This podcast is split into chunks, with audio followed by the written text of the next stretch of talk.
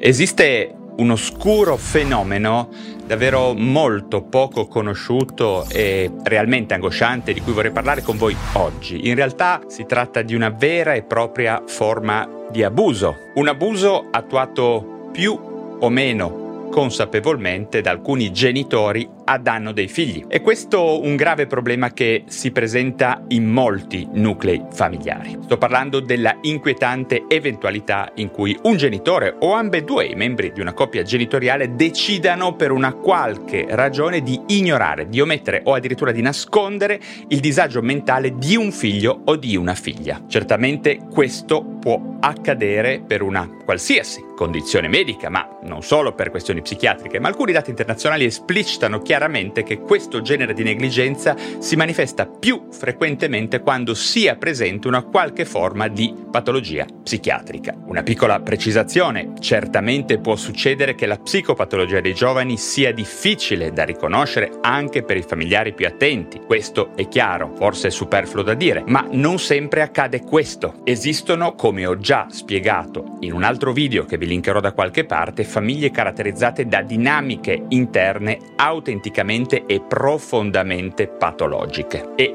in relazione a questo tema, il dottor Michael Shapiro, uno psichiatra della University of Florida, ha sollevato l'inquietante problema di come molti bambini e adolescenti affetti da depressione vengano diagnosticati in forte ritardo a causa di un'esplicita negligenza da parte dei familiari quali per stigma, per ignoranza o perché affetti a loro volta magari da una qualche psicopatologia rifiutano di chiedere aiuto medico specialistico. Sempre parlando di depressione e riferendoci agli Stati Uniti, paese dove abbiamo più dati, si stima che un adolescente su cinque soffrirà di una qualche forma di depressione, ma almeno due terzi di loro non verranno diagnosticati per una qualche ragione, inclusa questa forma di negligenza. E badate bene che Discorso analogo, stessa cosa accade con i disturbi del comportamento alimentare. Ad esempio, sono molti i genitori che hanno l'illusione di gestire la cosa autonomamente, generando grandissima sofferenza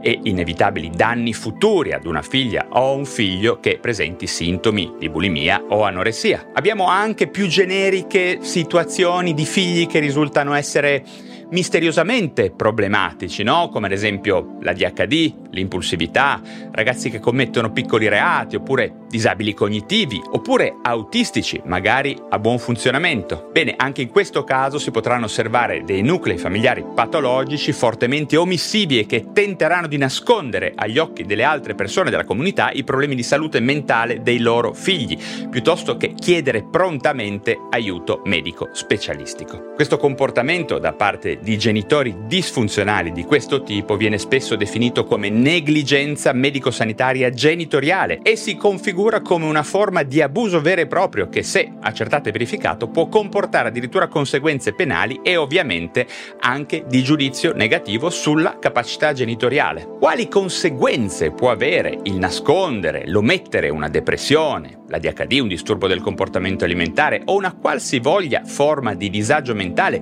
impedendo la diagnosi tempestiva e le cure adeguate, che conseguenze può avere? Purtroppo è palese, si rischiano gravi ripercussioni sulla salute dei figli oggetto di questa forma di abuso. Ad esempio, il ritardo di diagnosi nel caso della depressione può mettere a repentaglio la vita stessa di un giovane, con un rischio aumentato di suicidio. Stessa cosa per il disturbo bipolare che magari esordisce con un fenomeno depressivo grave. Allo stesso modo, un ADHD trascurato potrà avere come conseguenze lo sviluppo di una qualche forma di dipendenza, no? dipendenza da sostanze, una brutta deriva esistenziale, un fallimento di vita, oppure addirittura l'ingresso nel mondo della criminalità. Abbiamo una marea di casi di questo genere. E anche un disturbo del comportamento alimentare, ignorato, nascosto trascurato, avrà come conseguenza una peggiore prognosi e un rischio aumentato di ricadute e complicanze psichiche e fisiche. Per finire, anche tratti di personalità in apparenza misteriosi, no? come dicevamo prima, piccoli furti, impulsività, comportamenti bizzarri, cose di questo genere possono essere dei segni di patologia in procinto di esplodere come psicosi o disturbi di personalità e meritano, nel caso dei giovani, un'attenzione sanitaria specialistica immediata. Ma quali sono i genitori a rischio di commettere questa forma di abuso? Il profilo di un genitore che manifesterà una negligenza medico-sanitaria non è semplice da identificare. Certamente Certamente possiamo avere nuclei familiari in cui è presente più di un caso di psicopatologia, possiamo avere genitori francamente affetti da un disturbo mentale e questo è un caso tutt'altro che infrequente. In generale, in assenza di psicopatologia franca, si tratta di persone con tratti narcisistici spesso covert, ovvero nascosti,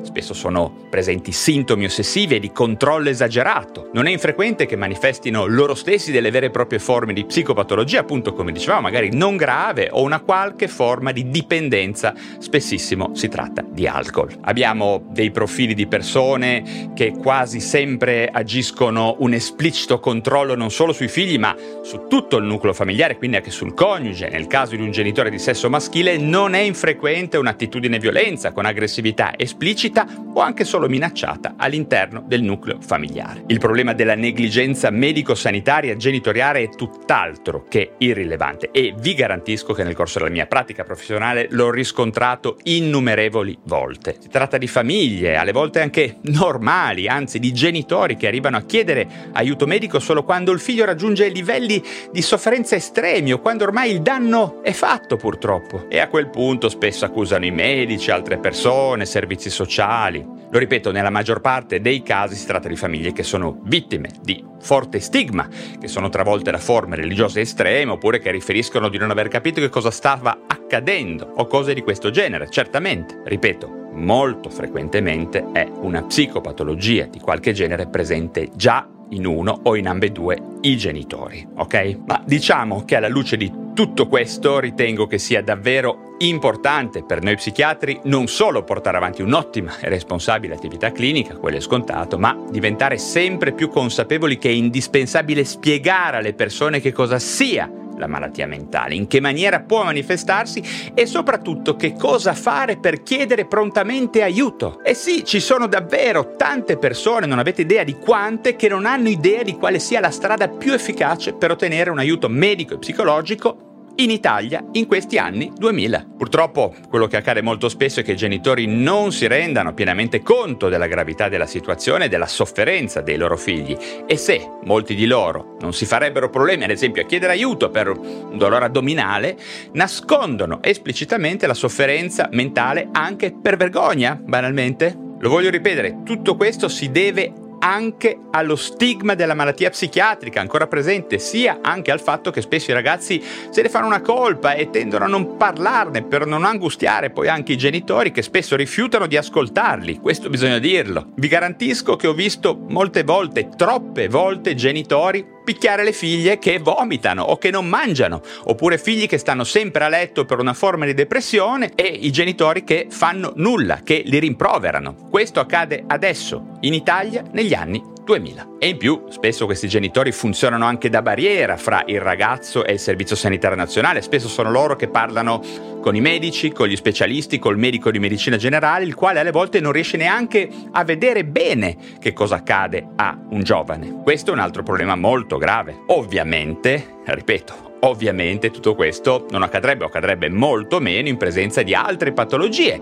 anche se ad esempio alcune forme infettive vengono allo stesso modo stigmatizzate, oppure condizioni mediche legate al sesso e alla sessualità non hanno vita facile. Molto semplicemente, a titolo di esempio, voi tutti dovreste pensare al fatto che se un ragazzo o una ragazza soffrissero di, che ne so, di una pancreatite, nessuno si sognerebbe di fare problemi oppure storie varie se iniziasse, che so, per formare peggio a scuola, all'università all'università. Invece basta che una persona abbia una qualche forma di disagio mentale non riconosciuta, che il medesimo cattivo andamento scolastico del povero ragazzo o della povera ragazza, che è a tutti gli effetti anche lui o lei un paziente, inizierebbe ad essere apostrofato con termini tipo indolente, fannullone, magari insultato, rimproverato e qualche volta picchiato nelle famiglie più disfunzionali. Molto spesso, ripeto, troppo spesso non capito, una specie di tortura nella tortura, un incubo. E fidatevi che ne ho viste molte di situazioni del genere. Quando sentite parlare di quei ragazzi che hanno raccontato miliardi di balle, che hanno mentito sugli esami, che è successo cose strane, che poi magari eh, sono fatti male o addirittura addirittura si suicidano. Beh, questi sono casi misteriosi, ma neanche tanto se poi li si va a guardare bene da un punto di vista psicopatologico. Quello che qualche volta accade, che troppo spesso comunque ancora accade, è che c'è un giovane paziente a cui non è stata diagnosticata in tempo una psicopatologia e dopo mesi o anni di sofferenza nascosta decide magari di fare una stupidaggine. Voglio ribadirlo, ovviamente nella maggior parte dei casi abbiamo famiglie responsabili e pronte, consapevoli e preparate. Lo do per scontato questo, ma purtroppo in un certo numero di casi non è così. Sottolineiamo anche che alle volte delle tragedie purtroppo accadono nonostante tutto e nonostante tutti, ma non sempre ed è per questo che la diagnosi precoce deve essere l'obiettivo di una psichiatria moderna. Pensateci tutti voi che mi ascoltate, anzi pensiamoci tutti assieme, anche noi psichiatri, perché solo così potremmo risolvere questo problema che aggiunge sofferenza a situazioni che ne hanno già più che a sufficienza. Ok, direi che per oggi ho terminato e spero che questo contenuto sarà uno spunto efficace per riflettere, ripeto, tutti assieme sulla negligenza medico-sanitaria genitoriale e su un problema di diagnosi in ritardo che spesso accade ai giovani pazienti. Grazie davvero per avermi ascoltato, se vi sono stato utile sostenete il canale o il podcast con un like e se vi interessano questi temi iscrivetevi subito alla piattaforma digitale da dove mi state ascoltando per avere nuovi contenuti di questo tipo. Mi raccomando, ricordate che potete anche sostenere direttamente questo mio lavoro di divulgazione abbonandovi al canale YouTube. Bene, per adesso è tutto, ma ci si rivede presto per parlare di un nuovo argomento.